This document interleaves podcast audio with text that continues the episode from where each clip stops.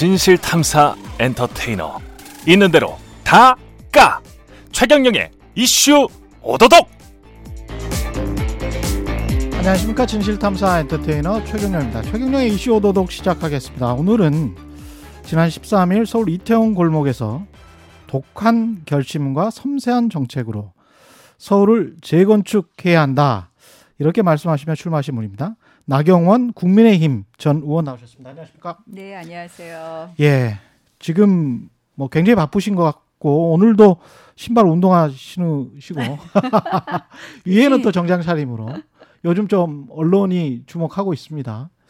예, 그만큼 행보가 바쁘신 거죠 요새. 예, 네. 뭐 사실 이제 뭐 지금 선거가 시작돼서 정말 바쁘게 움직이고 있습니다. 네. 예, 하루에 열정 일정을 다 손으로 세기 어려울 정도인데요. 예. 그래서 오늘도 한 3, 40분밖에 못 하신다 그래서 죄송합니다. 빨리빨리 질문을 이어가야 되겠습니다. 네. 왜 나경원입니까? 왜 나경원이 서울시장이 돼야 됩니까? 지금은요 위기의 서울이잖아요. 예. 위기의 서울은 이게 좌고우면하거나 이래서는 안 될 것 같습니다. 그래서.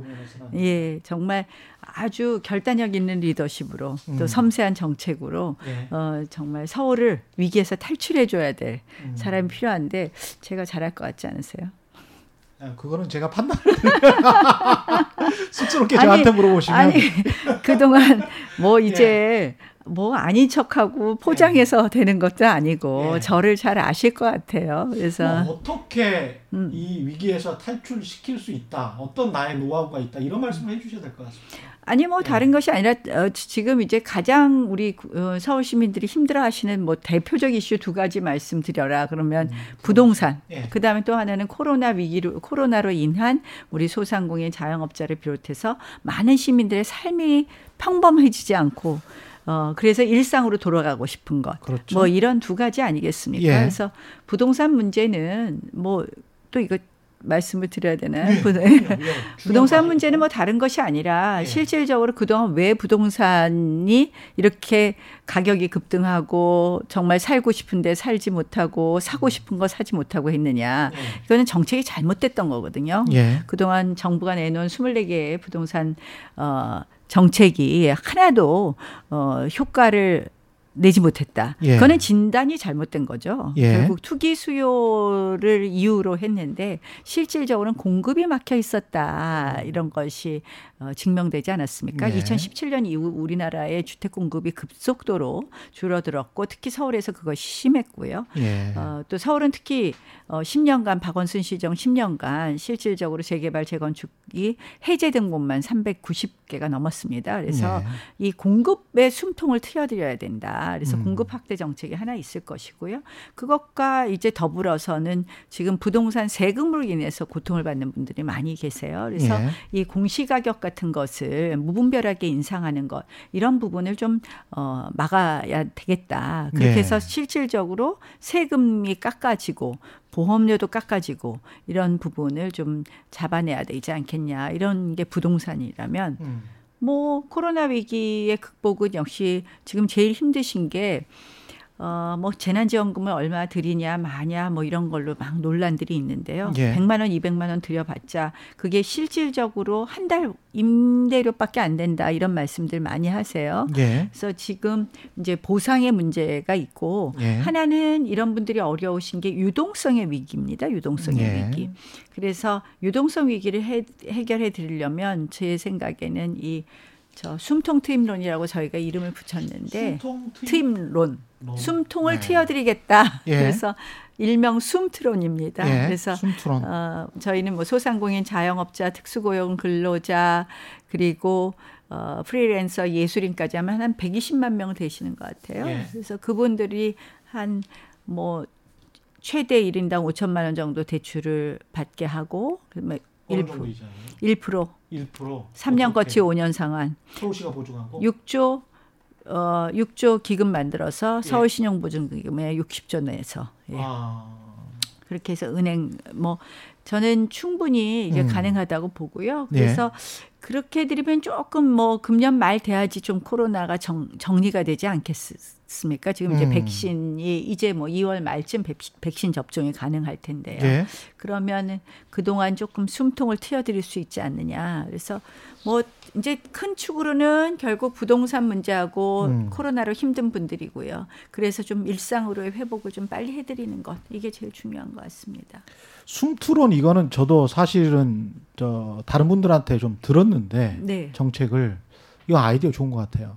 이건 아이디어 좋은 것 같은데 이 공급을 확대하면서 이제 출마 선언문에서 마음껏 서울 이런 말씀하셨습니다. 네, 예, 마음껏 예. 서울이라는 말씀하셨는데 마음껏 사고 팔고 재건축 재개 뭐 재개발을 할 수 있도록 하겠다라는 그런 취지신데 근데 이제 그럼에도 불구하고 공급을 이렇게 확대하고 규제를 풀면 단기간에 부동산 가격이 더 앙등할 것이라는 그런 이카노미스트들의 지적은 있거든요.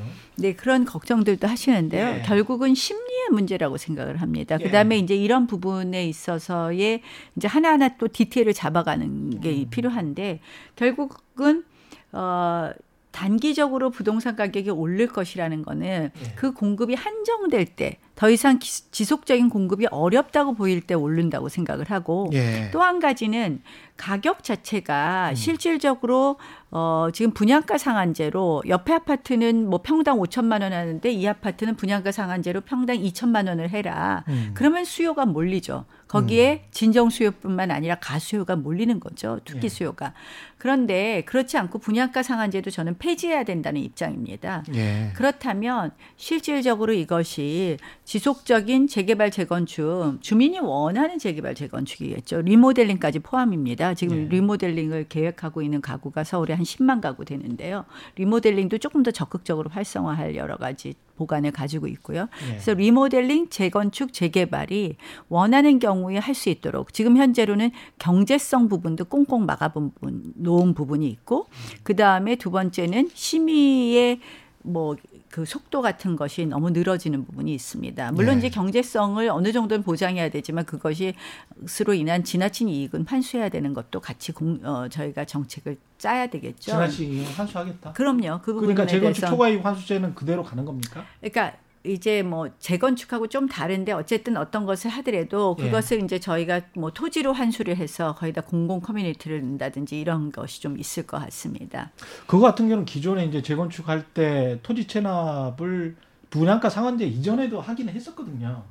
그래서 이렇게 이제 분양가 상한제를 폐지하거나 아니면 재건축 재거 재개발을 규제를 완화를 하면 서울 같은 경우에 유주택자가 한 55, 45 이렇게 되지 않습니까? 무주택자가 45 정도 되는데 그러면 이제 특히 특정 계층, 특히 집 많이 가진 특정 계층에게 너무 특혜를 주는 거 아닌가 이런 이제 반론도 나올 수가 있겠습니다. 그게 집 많이 가진 특정 계층에게 왜 특혜를 주는 건지 제가 언뜻 이해가 잘 안 되는데. 왜냐하면 이제 아무래도 이제 용적률을 풀어주고 그러다 보면 그 그러니까 이제 재개발 재건축에 예. 야, 그러니까 지금 가지고 있는 분들에게 특혜를 그렇죠, 주는 그렇죠, 것 아니냐. 예. 근데 실질적으로 지금 예. 재개발 재건축 현장을 가보셨나요?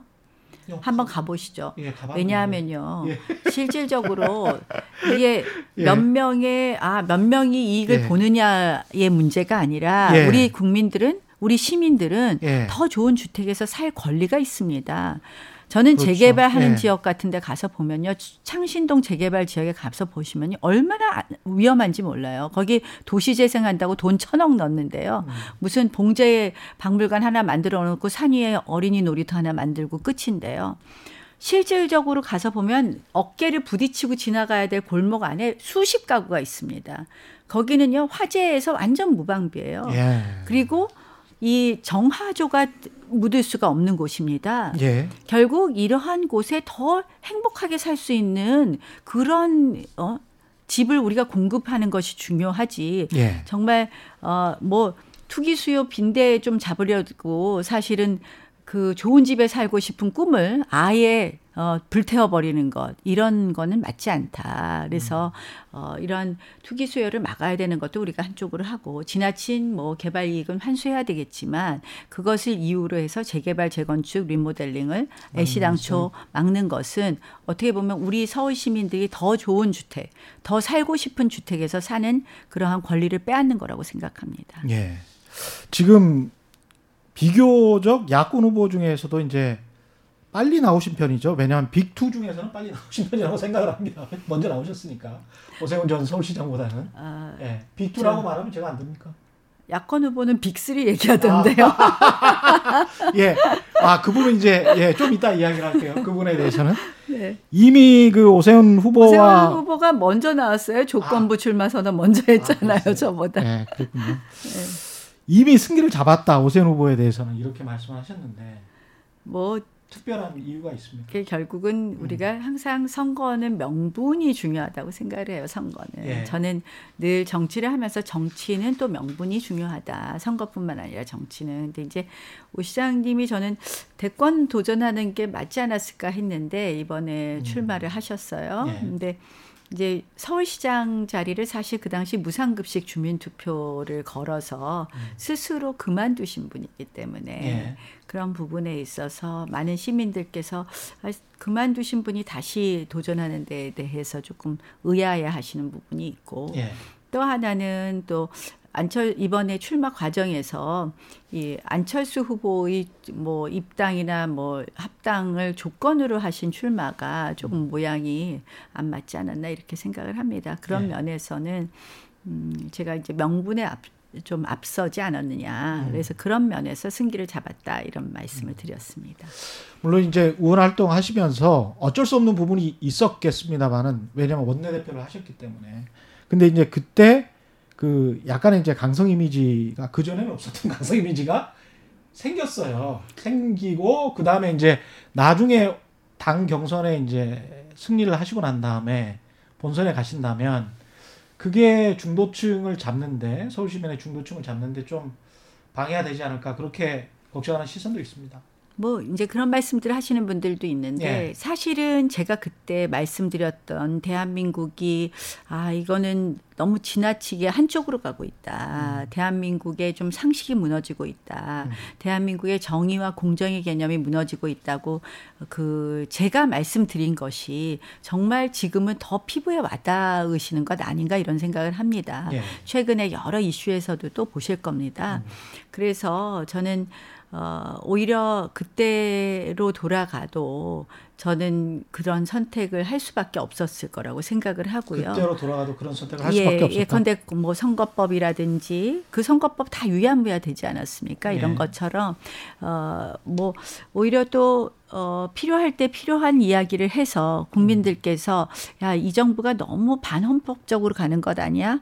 이 정부가 너무 반상식, 비상식으로 가는 것 아니야? 비정상으로 가는 것 아니냐라는 생각을 일찌감치 하시게 했던 것 아닌가 생각을 하고 그런 면에 대해서 오히려 아, 위기의 서울을 구해내는 데 그래, 필요할 때는 또 소신 있게 이야기할 수 있고 결단력 있게 이야기할 사람이 필요하지 않을까 하는 생각을 하시지 않을까 이렇게 생각합니다. 지금도 문재인 정부에 대한 평가는 똑같으십니까? 반헌법적이다. 어, 실질적으로 예. 이런 거예요. 그 부동산 정책 같은 것도 보면 저는 어, 헌법 정신에 좀 반하는 쪽으로 자꾸 생각을 하기 때문에 부동산 정책이 꼬였다고 생각을 합니다. 예. 이것을 이 어, 자꾸 이렇게 이 접근하는 것이 일종의 아, 수요는 무조건 투기 수요이다. 어? 그리고 뭐 토 그 문재인 정부가 처음 시작했을 때 토지 공 개념을 지나치게 확대하는 일종의 토지 국유화에 이를 정도의 헌법 개정을 이야기하셨다가 추미애 장관께서 그 당시 뭐 부인하고 뭐 이런 복잡한 일이 있었는데요. 예.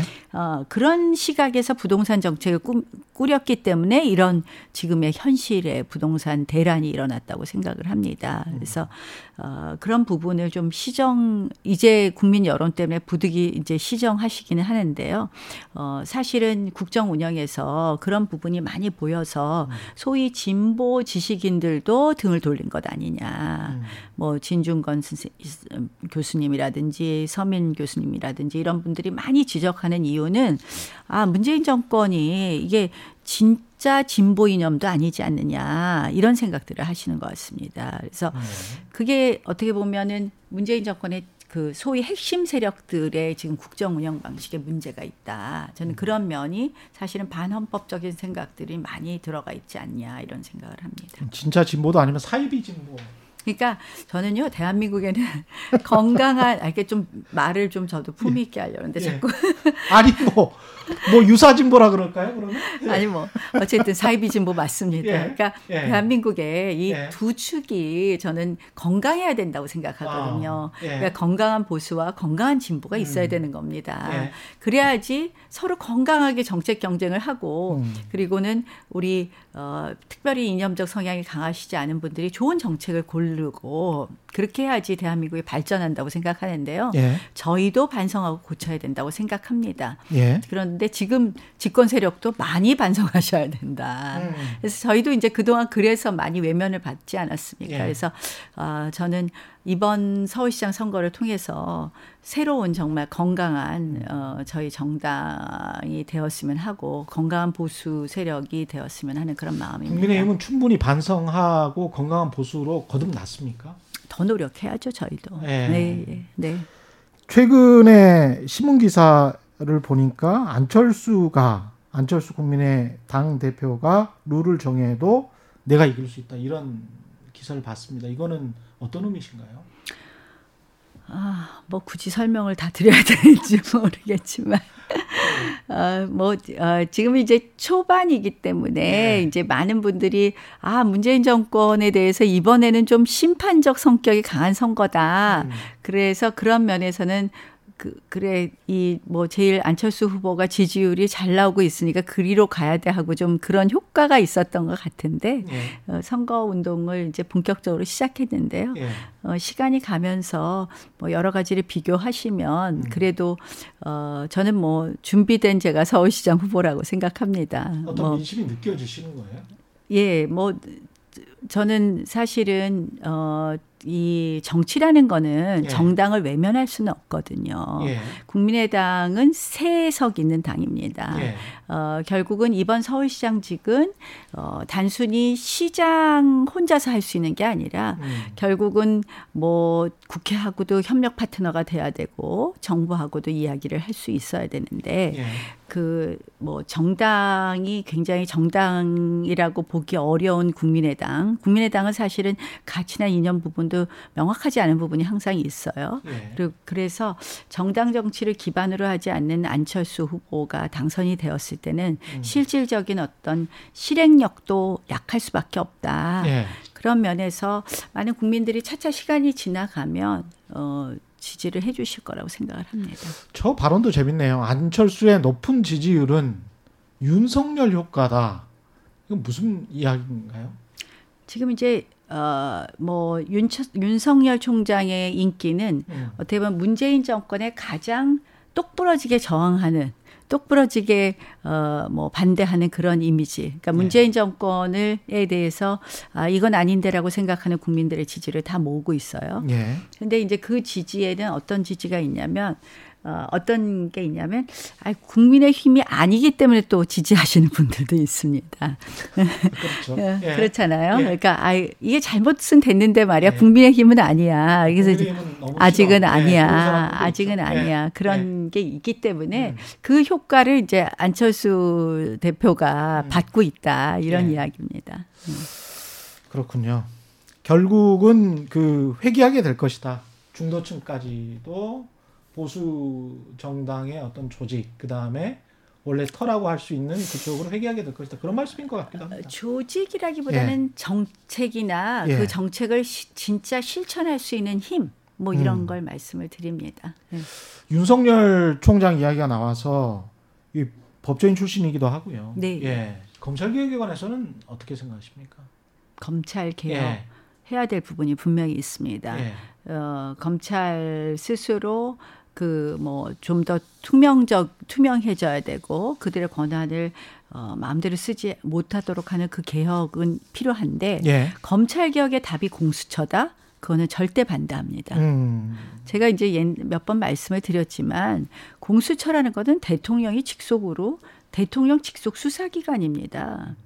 근데 제가 작년에 공수처에 대해서 그거는 이뭐 말은 권력기관을 어, 수사한다고 감사합니다. 하지만 네. 실질적으로는 대통령 측근 수사를 완전히 유야무야할 수 있는 것이 바로 공수처입니다. 그렇지 않겠습니까? 수사 대상이 그렇잖아요. 예.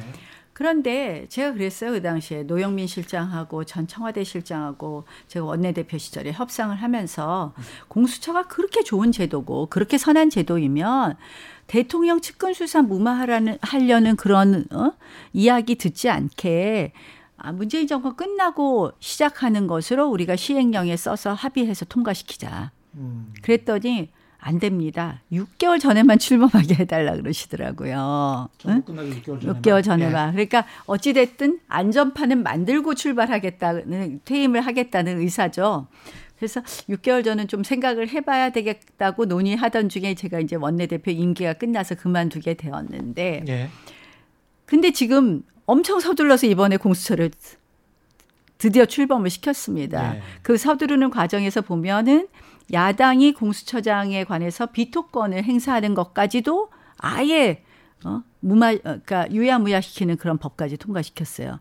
저는 문재인 정권이 그렇게 빠르게 공수처를 어, 통과시키는 걸 보면서 아 이거는 지금 지난번에 저를 만나서 협상할 땐 6개월 전이라고 했는데 음. 이걸 지금 강조 이렇게 빨리 하는 건 결국 월성 원전 수사라든지 아 그러니까 원전 비리 수사라든지 예. 기타 지금 문재인 정권에 걸린 수사가 많은 것 아니냐. 그런 생각이 듭니다. 그래서 이 검찰 개혁의 답이 공수처다. 거기에는 절대 동의할 수 없다는 말씀을 드립니다.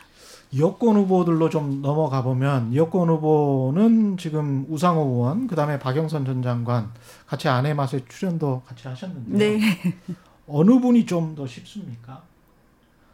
그 제가 이야기하면 저 민주당 경선에 영향을 미칠 것 같아요. 그래요? 제가 보기엔 네. 두 분이 만약에 이제 네. 그 본선에 나오게 되신다면은 네. 아무래도 여성 후보인 박영선 전 장관이 상대하기가 좀 더 어렵지 않나 이런 생각도 좀 듭니다만은 뭐 서로 잘 알기 때문에 예. 일어나 저러납니다. 아, 이러나 저러나 네. 두 사람 다 가- 자신 있다. 뭐 아유 제가 뭐 민심이 민심이 선택할 거다. 아 민심이 선택할 것이다. 평가 같은 거는 하실 의향 없으세요? 우상호 의원이나 박영선 장관은 어떤 부분에서 어떻고 그렇지만 나는 이런 부분에서 이 사람들과는 좀 다르다. 뭐 이제 막 시작했는데 다 예. 좋은 말씀 해드려야 되는 거 아니에요? 관련해서 네. 지금 서울시가 이제 25개 구청이 있는데 네, 예, 예. 다 민주당이죠 대부분이 다. 네, 예. 24개 구청장이 민주당입니다. 그렇죠 조은희 구청장 빼고 네, 예. 그런 상황에서 서울시장이 되고 또 이제 중앙정부까지 또 국회까지 또 민주당이 압도적이기 때문에 이런 상황에서 할 수 있는 일이 있을까 이런 회의론도 있는데요 어떻게 보십니까? 근데 국민들께서는 좀 균형을 맞춰줘야 되지 않을까 이런 음. 생각을 하실 것 같아요. 예. 예전에는 아, 집권 초기에는 좀 힘을 밀어주지, 힘을 모아주자였다면 예. 아, 지금은 너무 일방적으로 한쪽으로 가니까 아, 정책도 그렇고 너무 좀 어, 일방적이야 이런 생각을 하셔서 힘을 모아주실 것 같고요. 실질적으로 제가 계속 강조하는 게 지금은 1년 3개월짜리 시장인데 예. 지금은 위기란 말이에요, 서울이.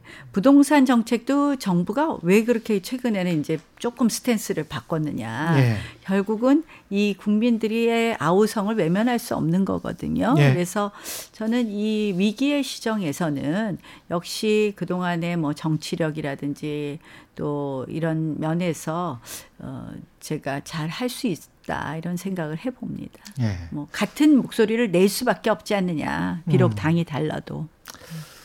이 정부의 문재인 정부의 비판은 굉장히 많이 해주셨는데 자꾸 질문을 그렇게 하셔서 저 이제 그만하려고 잘하는. 건 없습니까? 아니 잘하는 것도 많습니다. 어떤 예. 걸 잘하나요? 뭐 갑자기 잘하는 거 여쭤 물어보시니까 잘 생각 안 나네.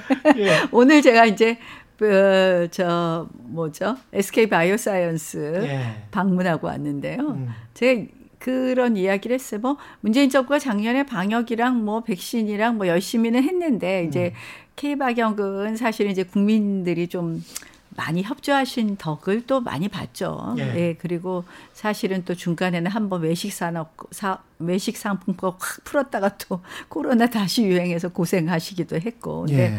백신도 초창기에는 이제 판단을 좀 잘못하신 것 같아요. 예. 그래서 지금 우리가 백신 확보가 늦지 않았습니까? 그렇죠. 좀 늦었죠. 네, 그나마 예. 또 이제 최근에 그래도 바- 확보를 어, 마저 또 그 마무리는 그다지 나쁘지 않게 또 확보를 하신 점은 또 칭찬해드리고 싶어요. 예. 네. 그래서 이제 지금부터 이제 접종 잘해야 되는데 그걸 뭐 내일 모레 발표하신다니까 잘 해주시기를 음. 예. 좀 기대해 봅니다. 전체적으로 서울과 부산을 다 가져갈 수 있을 것 같다는 그런 분위기도 있는 것 같은데 그렇게 보십니까? 어, 저는 뭐 음, 지금 정부가 가진 수단은 참 많아요. 선거를 앞두고 쓸 수 있는 수단이. 그래서 이제 저희가 엊그저께 제가 아예 방역도 정치 뭐 저 정총리께서 제가 방역에 있어서 이런 거 있잖아요. 너무 탁상 방역을 한다. 그래서 그때 계속 뭐 카페는 되고 아 카페는 안 되고 햄버거 집은 되고 예, 그래서 브런치 식당은 되고 그래서 예. 그러지 말고 면적 단위당 허용 인원을 어, 정해서 그게 열게 있어요. 하자. 예, 예. 그래서 이제 최근에 조금 그걸 받아들였잖아요. 그러고 나서 보니까 또 헬스 센터 같은 걸 9시로 딱 해놓으니까 이용할 수 있는 시간이 별로 없는 거예요. 직장인으로서는. 음. 예, 그래서 예. 오히려 시간을 좀 늦추면 이게 동시간에 많이 모이는 것보다 분산 효과가 있지 않느냐 이런 이야기를 좀 했더니 그것도 비슷하게 면접당 이론이겠죠. 예, 그래서 예. 이제 이게 좀 너무 기계적인 어, 이런 탁상형 정책은 사실 현실하고 굉장히 다르단 말이에요. 그래서 예, 같습니다. 그런 제안을 했더니 정총리께서 어, 왜 방역 문제를 갖고 정치적으로 이야기하냐고 한번 말씀을 하셨었어요. 네. 그래서 제가 오히려 어, 오히려 지금 방역을 정치적으로 이용한 게 저 정총리 아니시냐 이런 음. 말씀을 드렸는데요. 어, 무슨 이야기하다 여기까지 나왔죠? 제가 얘기하다 잊어버렸네. 이럴 때도 있네요. 국민의힘이 네. 서울과 부산을 다 아. 이길 수 있을 것 같다. 예, 그러니까 이제 그렇게 말씀드린 것처럼 예. 사실은 이게 뭐 여러 가지 수단을 쓸수 있어요. 한뭐 2, 3개월 남았는데 음, 2, 3개월 남았는데 뭐 지금 뭐 재난 지원금 문제도 있고 아. 뭐 보상 문제도 있고 또 뭐 저 예방 접종 문제도 있고 예. 이런 거를 정말 그 목적에 맞춰서 해주시면 좋은데 예. 이런 게 어떻게 보면 선거에 영향을 미치는 수단이 되지 않을까. 어. 우리가 이제 부산도 가덕도 신공항이 그런 거 아니냐 이렇게 많이들 분석하지 않습니까? 예. 그래서 어, 그래서 저희가 뭐 그렇게 선거가 쉽다고는 생각하지 않습니다. 음. 그러나 어, 국민들께서 아 이번 선거는 그래도 균형을 맞춰줘야지 하는 생각이 크실 거다 이렇게 생각을 하고 음. 어, 저희가 승리할 수 있다 이런 확신을 갖는 거죠. 재난지원금 문제는 보편적과 뭐 선별적 맞추면 이 사이에서 국민의힘은 선별적으로 더 힘드신 분들한테 더 많이 지원해야 된다. 이거는 계속 그 기조인 거죠.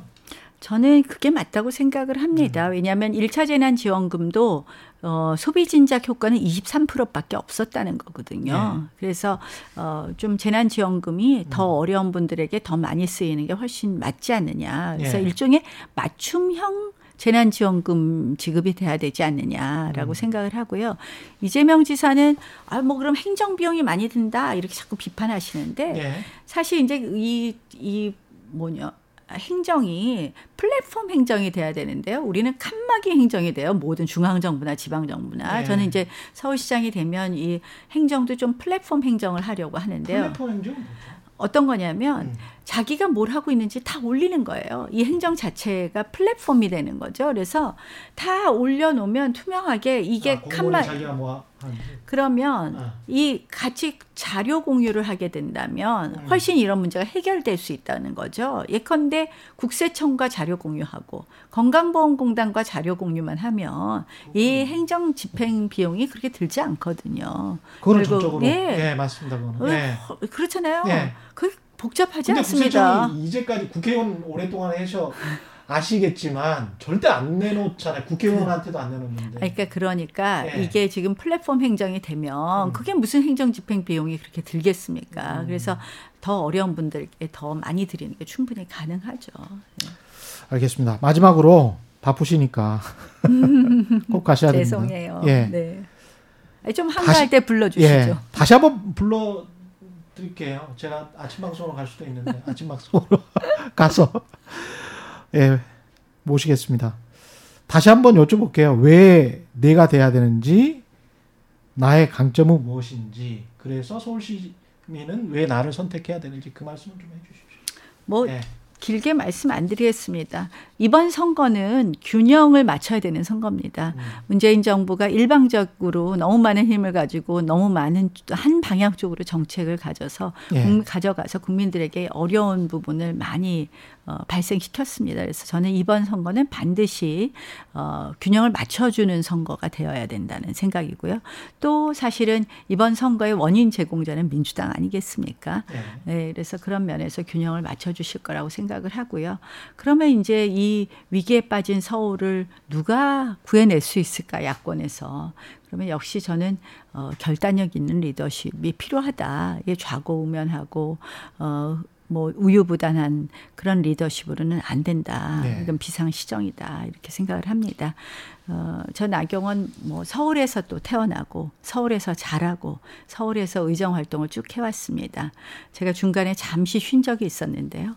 당에서는 어, 뭐 서울이 아닌 수원에 출마하라는 권유를 받았었습니다. 예. 훨씬 편한 지역이었지만 예. 저는 서울을 지키고 싶었습니다. 그만큼 서울 사랑, 서울을 사랑하고 10년 전에 당의 권유에 의해서이긴 하지만 이미 서울시장을 출마하기도 했었습니다. 어, 준비 된 후보입니다. 저희 서울의 위기의 문제를 하나하나 잘 어, 정말 섬세하게 풀어가겠다는 약속을 드리고요. 이 시정에는 역시 어, 정치력이 있는 시장이 필요할 것이라는 말씀도 곁들여 드립니다. 예, 이슈 오도독 여기서 마치겠습니다. 지금까지 서울시장에 출마한 나경원 전 대표와 함께했습니다. 고맙습니다. 네, 고맙습니다. 예, 최경련의 이슈 오도독 단단한 껍질 사이에는 궁금한 이슈를 들고 다음 시간에 다시 돌아오겠습니다. 고맙습니다.